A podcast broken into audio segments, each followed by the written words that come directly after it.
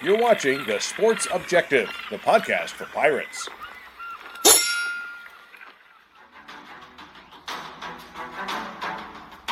You're watching Pirate Breakdown with Sutton Young. Join Sutton every Wednesday night on The Sports Objective as he talks East Carolina football. Here's Sutton. Thursday, but you know what? It's still a great day for Pirate Breakdown. Glad to have you with us here on week three of Pirate Breakdown. I'm Sutton Young and joined tonight by the Sports Objectives own Bubba Rosenbaum. Bubba, how you doing, my man? I'm doing well, Sutton. Hope you are. Doing pretty good, pretty good. Uh, I think we also can say that we had a pretty good performance by the Pirates last Saturday. No doubt. I mean, you see a 39 to 21 victory, you'll take that anytime. Um, there are definitely things to clean up. You know, specifically some of the zone coverage uh, that the Pirates uh, didn't play so well in allowing a 200 yard receiver and uh, Ali Jennings, and uh, he had. Uh, you know uh, what about 65 or 70 percent of the monarchs offense as they only had about 280 or 90 yards in the game. Uh, so that's something that I know Blake Harrell and uh, Coach Houston definitely want to get cleaned up. But uh, outside of that, you know, and also some woes with the PAT field goal team, uh, I know we'll dive into that more later on. There was a lot more uh, positive than there was negative. Oh, no doubt. And, and something I want to mention too, real quick, is uh, I mean, obviously Virginia Tech, they had an embarrassing way to start their year with the lost Old Dominion. They beat Boston College, as we all know, was a bowl team last year, the team that was supposed to play us, and uh, VT beat them in all three phases. Uh, so, frankly, I think that makes our win against Old Dominion look better, and obviously Old Dominion's win against Virginia Tech better. No doubt. Uh, yeah, I was certainly keeping an eye on that uh, Virginia Tech game against Boston College on them coming out and and uh, defeating the Eagles. I think it was twenty-seven to ten, uh, and yep. Coach Pry's uh, home opener last week at uh, Lane Stadium. But um, definitely had to be encouraged, and like Coach Houston said, uh, definitely those things that you need to get cleaned up. And you know, he he wanted to, uh, he would have liked to instead of 39-21, you know, have seen 46-14 or something of that nature. But a lot more good than bad, and you know, plenty of reason to be encouraged moving forward. I agree with that, though. Something that has stood out to me the last two weeks or two games is it's been the same thing. We just we have not been able to really get a groove in the first half. I mean, you look at the points we've scored in the first half compared to the second half. That's something. I mean, yes, the Old Dominion one was good, but moving forward, if we're going to beat teams like UCF, Houston, Cincinnati, I mean, heck, even BYU, we have to play better in the first half. We do, and um, you know, kind of on the other side of that, uh, after struggling to run the ball in both of those first two games in the first half, you know, on, on the bright side, we we ended up nearly uh, running for 300 yards on what 270, 280, and he had Keaton with the 81 yarder and uh, sure that kind of distorts things but you, will take all those that you can get uh, but um, your point is definitely accurate and we need to run the ball with more consistency and i think you saw that in the second half not only out of keaton but Rahjai Harris had the touchdown run down the left corner of the end zone there in front of the murphy excuse me out of the murphy center and then um, and not only that but you saw more four five six seven yard carries as opposed to just two or three yard carries. No, absolutely. Though uh, something definitely dive in though dive into rather is something that we've seen not really go our way for two weeks. I mean, it didn't really hurt us last week, but it's the performance of the special teams.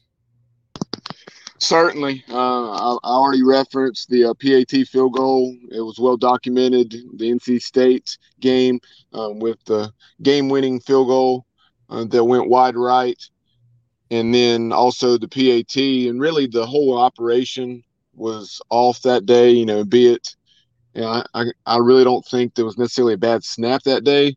Uh, can't recall for sure, but um, you know, there was one hold, you know, where the laces weren't out. Um, obviously the um, the issues there with uh, the kick and and then also um, perhaps the protection, but the protection was the primary, if not sole culprit, culprit a week ago against Old Dominion on those two blocks down in the boneyard end of the field. Uh, you, you, had on the first one, it was right in front of me. You saw the the Old Dominion rusher, you know, just go untouched, and basically, I thought for a second I was like, he's going to have to slow down or he's going to run past it. So um, definitely a lot to clean up there, and we have to get that figured out because we're going to be in close ball games, and if we're not careful, it's going to come back to bite us like it did in the NC State game.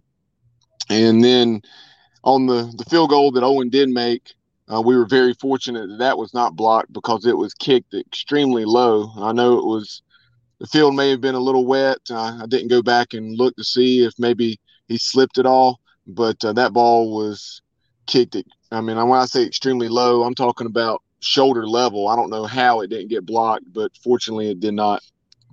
Yeah, we were very fortunate there. And something I was I was watching all the NFL games on Sunday, and uh, the Cincinnati Pittsburgh game. That game, I saw a kick. Uh, it was uh, the Bengals kicker. He's I mean he's a decent kicker, but one of his kicks it was Lace's uh Lace's facing him, and he missed it wide left. So I'm thinking, you know, I mean I know that a lot of people last week were just upset with Owen, but you have to think like the snap makes the difference. It really does because it doesn't matter how good of a kicker you are.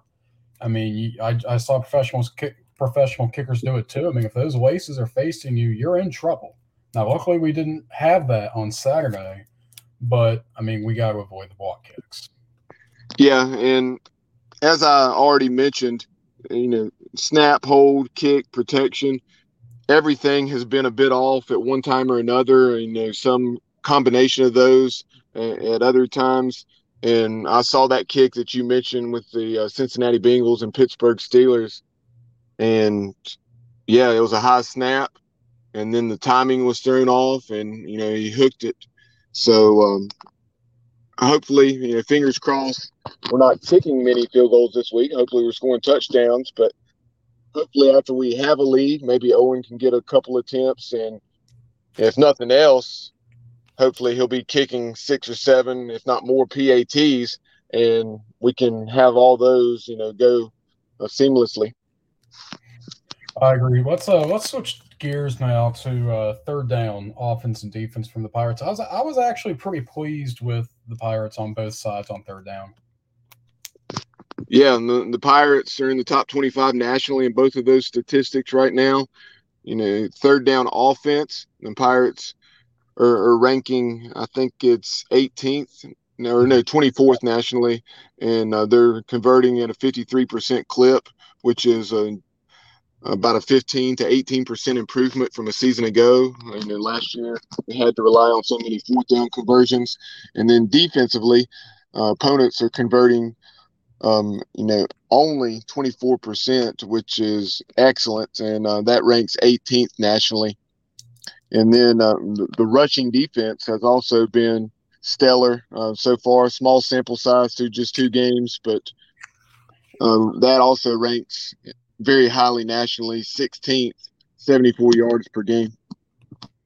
No doubt about it. Uh, let's talk too about the offense. I thought Holton looked pretty decent. I mean, the receivers – mean, it, it's hard for the receivers to have a decent game with the conditions that they were in, but I mean, I I was pleased with how the receivers did too. No doubt. Uh, Holton looks very comfortable and probably the most comfortable I've ever seen him look in the passing game.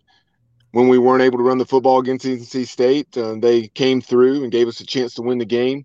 Um, you know, after having drops in the first half of that one, uh, we saw guys step up in the second half and make plays. And last week, Old Dominion did a good job of limiting CJ Johnson, but then you had Jaylen Johnson, nine catches for 93 yards. And you also had Zay Winstead had another solid game, uh, five or six catches, and he now has 11 catches in his young Pirate career. Uh, so those guys are giving us exactly what we would have hoped after we plucked them from the transfer portal from from uh, Georgia and Toledo, respectively. And, um, you know, they, in addition to the plays they've made, uh, Shane Calhoun, Ryan Jones have been solid as you would expect. And we, we have a nice variety of options there. And this week, Josiah Hatfield will be entered back into the mix. That's definitely going to be a big, big piece for the Pirates. I mean, you look at this team now. I mean, it's a good team, but with uh, with Hatfield back, it just makes the team even better.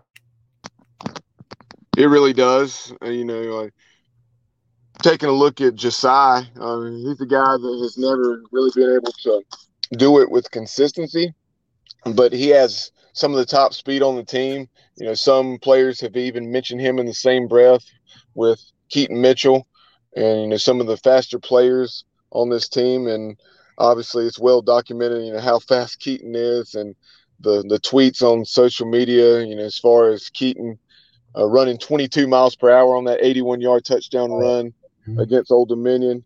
Um, but Josiah, uh, I think he's caught something like 35 or 40 balls in his career. Um, when I think of Josiah Hatfield, I think of him getting the ball on reverses and in the rounds, maybe some jet sweeps at times, and then also I think of the the big play he had on a post route against SMU back in 2020, or maybe no, it was 2019, and um, down there at SMU, and then also I think of the play he had last year when Tyler Snead hit him in stride on the first play from scrimmage uh, for that 75 yard touchdown against the Gamecocks. Mm-hmm. One of those plays last year that there are only, few, I mean, obviously I was at all the home games last year, and that that was uh that was one of the plays that obviously sticks out to me. I mean, I, I just have a feeling that we're going to get a lot from Hatfield this year.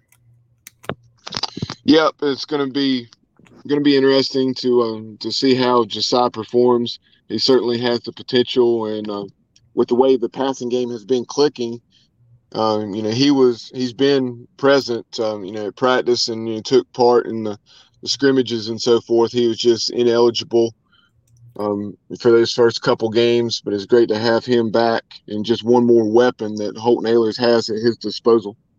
Oh, no doubt. Let's switch gears, Bubba, to the conference. There's some pretty big games around the conference this week.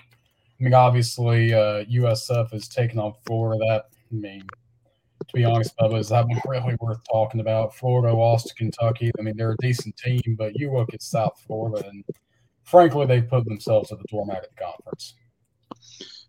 No doubt. Um, they struggled with Howard for a while and then ended up winning by at least three or four touchdowns. But, but yeah, that was a pretty alarming score when I looked. I think it was right before halftime last week in, in that game down in Tampa, and the Bulls were struggling with Howard and and um, yeah, going on the road to the swamp, Florida, coming off a loss to Kentucky, you know, looking to uh, get some things figured out before they have a big game uh, up in Knoxville against Tennessee, and um, looking to avoid going 0 2 in SEC play. Uh, unfortunately, I don't think it'll be pretty for the Bulls over in Gainesville. No, there's no doubt. It's going to be a game where I think that Bulls fans are going to watch first quarter and they're going to be down by probably three touchdowns or so, and then they're going to change the channel. It's just it doesn't look very promising for South Florida right now under Jeff Scott. I mean, he, he seems like a great guy. He did wonders at Clemson, but it's just not really translating right now at USF. Yeah, and definitely very much still a work in progress, and it'll be interesting to see how patient uh, they will be with Coach Scott last year it seemed as though they were making some progress. If you recall, coming into that game in Greenville, uh, that was two teams that were really, you know, kind of at a at a crossroads on their season. Um, and that may be a bit of a strong term, but you know, both teams were right there around the three and four mark or something like that. And then the Pirates really w- went on a run to close the season and finished seven and five. Meanwhile, the Bulls went the opposite direction. No, no doubt, and uh, it, it just it. I'm not saying that that game for the Bulls really was the turning point, but they they have been going downhill for a while, even under uh, Charlie Strong. So it just doesn't seem like it's going to be fixed. But uh, another new coach in the American Athletic Conference over at SMU, they've got Maryland this week. I mean, I, I think that that has the potential to be a decent game, Bubba. Yeah, Rhett Rhett Lashlee, obviously no stranger to SMU.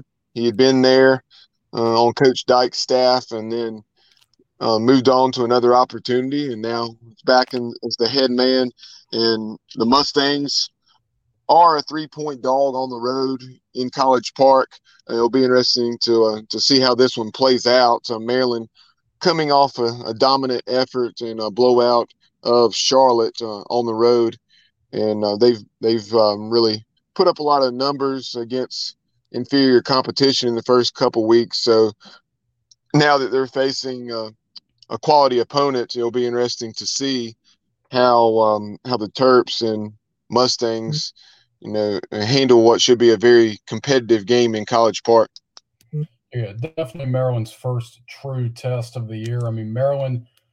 It seems like they're making progress under Locksley. It's slow progress, but it looks like they are making some progress. So it's going to be interesting to see what Maryland does this year. Uh, I think Maryland and Rutgers are the two teams in the Big Ten who I'm really, I'm, I'm really in- interested to see what they do. No doubt. Um, yeah, um, you know, Coach Lockley or Locksley, they, they, you know, they're at uh, Maryland. Definitely a big year for him. And um, I'll tell you what, Sutton, another game that's very intriguing, much more so than a lot of people would have originally guessed. And, and that is uh, Houston hosting the Kansas Jayhawks. The Jayhawks are 2 and 0, coming off a big overtime win, um, actually, that came by 13 points at West Virginia. Houston is a nine and a half point favorite, but the Cougars um, have had two very competitive games, and they they won a overtime game at UTSA in their opener, and then lost a close one last week in Lubbock. Yeah, I mean, I'm not going to go and say that Houston was overrated going into the year, but losing to Texas Tech was not good. It was not good at all. It it just was not I mean, frankly, I thought Houston looked sloppy. I mean, you look at them, and a lot of people had them as the pick to win the conference, and now they're going and facing a uh, Kansas team. And, and, look, I mean, we all know the story behind Kansas football, but they did beat West Virginia last week. I mean, that that was pretty impressive what they did. I mean, granted, I don't think West Virginia is going to do anything this year. And, I mean, they're certainly not the team we saw 10, 15 years ago. I mean, they've certainly lost that status of their program. But it's going to be interesting to see that game with uh, Houston, Kansas. I could see it going both ways. Sticking within the state of Kansas, I mean that game is being played down at Houston, but uh, the Kansas State Wildcats will be hosting the Tulane Green Wave in Manhattan. K State's a 14 point favorite. Um, Tulane has handled its business, um, you know, taking care of UMass and also uh, Alcorn State. They're in New Orleans, and now they're going on the road. And you know, I really, I really think that they could win this game. Uh, I, would definitely, uh, I would lean toward taking them in the, the 14 um, with with very little hesitation. I don't know, Bubba. I really Kansas State under uh, Chris Keelman Klieman. He uh, he's doing a pretty good job with that program. They're always a tough, gritty team. I mean, they pull upsets. I mean, as much as I don't want to say this, I, I don't. I don't think this is going to be a close game. I think that Kansas State is going to win on all three phases, and it's going to be a double-digit win. Any other games with um, those are the the main ones within the league that really that really stand out, and um, anything else that you're keeping an eye on nationally or or regionally for that matter this weekend? I mean, really, it's a it's a slow week. I think across college football, you don't have a bunch of marquee games. I mean, this is no offense to App State. I mean, who they're hosting game day on Saturday, which that's incredible for them. But I mean, it just shows you. I mean, it's kind of a slow week in college football, so it's it's kind of. I think this week is going to be the week where we see okay, who's legit, who's overrated, who could come in late in the year. It's going to be one of those types of weeks. And I think for ECU and Campbell, that that is going to show some stuff about ECU. Because if you look at the last few times the Pirates have played FCS opponents, aside from Gardner Webb, they have been close games. They really have been. Um, and you, know, you, you mentioned Gardner Webb. Um, the Bulldogs put a scare into Coastal Carolina a week ago. I think that was something like 31 27 or 34 31. But that is a score that really stood out on a day that the Sun Belt Conference was uh, really garnering a lot of attention nationally with what App State did, knocking off Texas A&M at Kyle Field, and then also Marshall taking down Notre Dame, and of course uh, Georgia Southern winning that thriller. I think it was what 45-42 in Lincoln, Nebraska, and getting Scott Frost fired.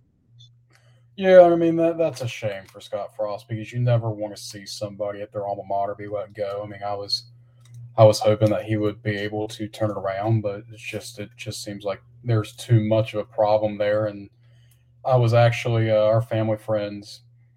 We uh, they had somebody over. He was a Georgia Southern grad, and he was just flipping out. I mean, obviously the Nebraska is not the team they were 20 years ago, but it's still one of the big brands of college football. And I mean, a change had to be made. It a change had to be made. And I'll tell you this now before we go into Campbell.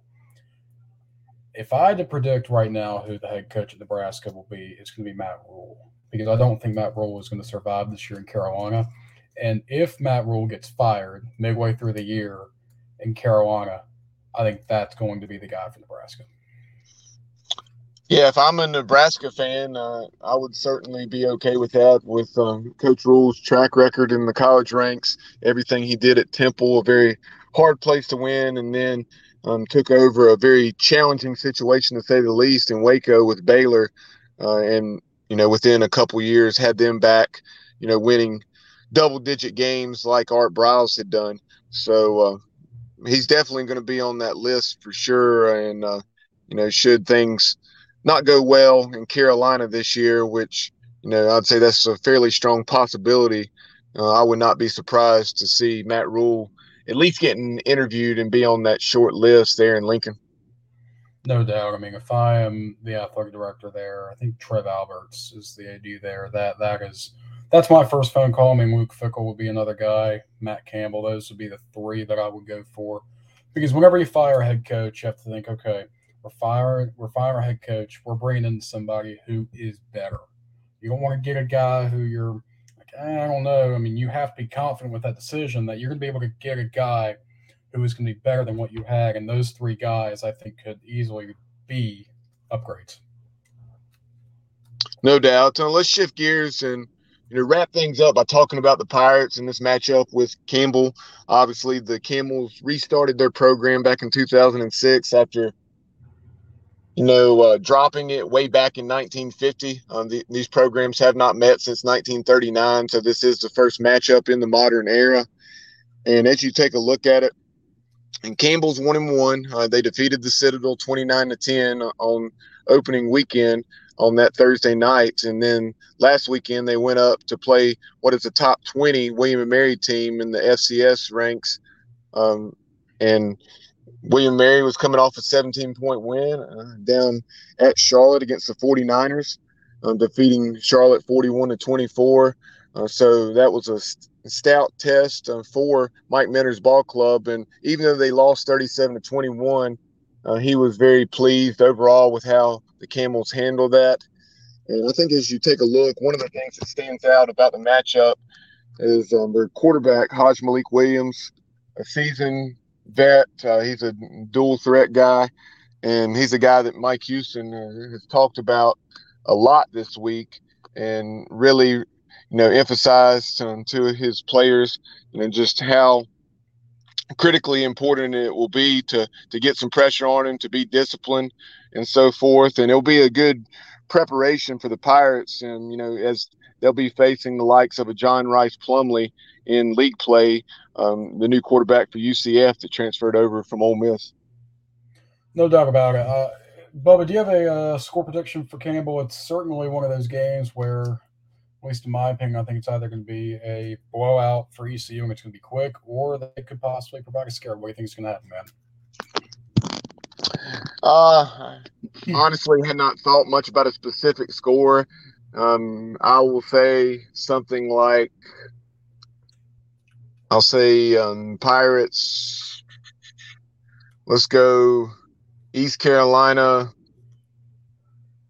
52, Campbell 13. Yeah. It's similar to what I'm thinking. I'll give you one right off the spot. numbers come to mind is 53. I think the Pirates score 53 on Saturday. Campbell, yeah, I could see 13. I think that they'll uh, get a touchdown and knock in two field goals. 53 13 is my final. It's going to be an interesting game. Hopefully, the Pirates will be able to uh, sail past this FCS opponent. I mean, they have not been able to, and many recent contests. I mean, William Mary also including in that. But uh, I think with the depth this team has, I, I don't see it being an issue. Well, any final thoughts? Yeah, um, what I would say, just going into this game, obviously it's a game that the Pirates are definitely expected to win. Um, you know, some places don't even have a line when it's an FCS game. Other others have the Pirates, you know, a 28 to 30 point favorite, uh, something along those lines. If we come out and handle our business, then that should be the case as was reflected, you know, there with our score predictions. But I will say, you know, some of those things that we saw struggles with against Old Dominion, uh, like the some of our zone coverages, and then also um, running the football early in the game. Um, keep an eye on that. Um, William and Mary, they had two guys go for nearly 100 yards. Um, one ran for 95, the other for 89. So don't be surprised if Keaton in that ground attack, um, maybe Keaton and Rahjai can both get over 100 yards. That would not shock me, um, you know, unless it's just a matter of them trying to take that away so much that that we're that we're throwing the ball. But I think this is a game where maybe even if Campbell uh, Campbell does stack the box a bit and try to make the Pirates put it in the air, that uh, you may you may see us commit to running the ball a little bit more than we would have against NC State. So um, that's something to watch. And then uh, also, let's see how that PAT field goal team does. Um, hopefully, they're going to get a lot of opportunities um, six, seven, eight PATs this weekend. Uh, let's let's hope that uh, we take care of business. And then lastly, in the stands, the Pirates had a record crowd, 51 7 11 for NC State last week. Not bad, but uh, hopefully, this week we'll see an increase after having just shy of 37,000 a week ago. Pirates averaging 44,282, um, about 170 more than UCF thus far.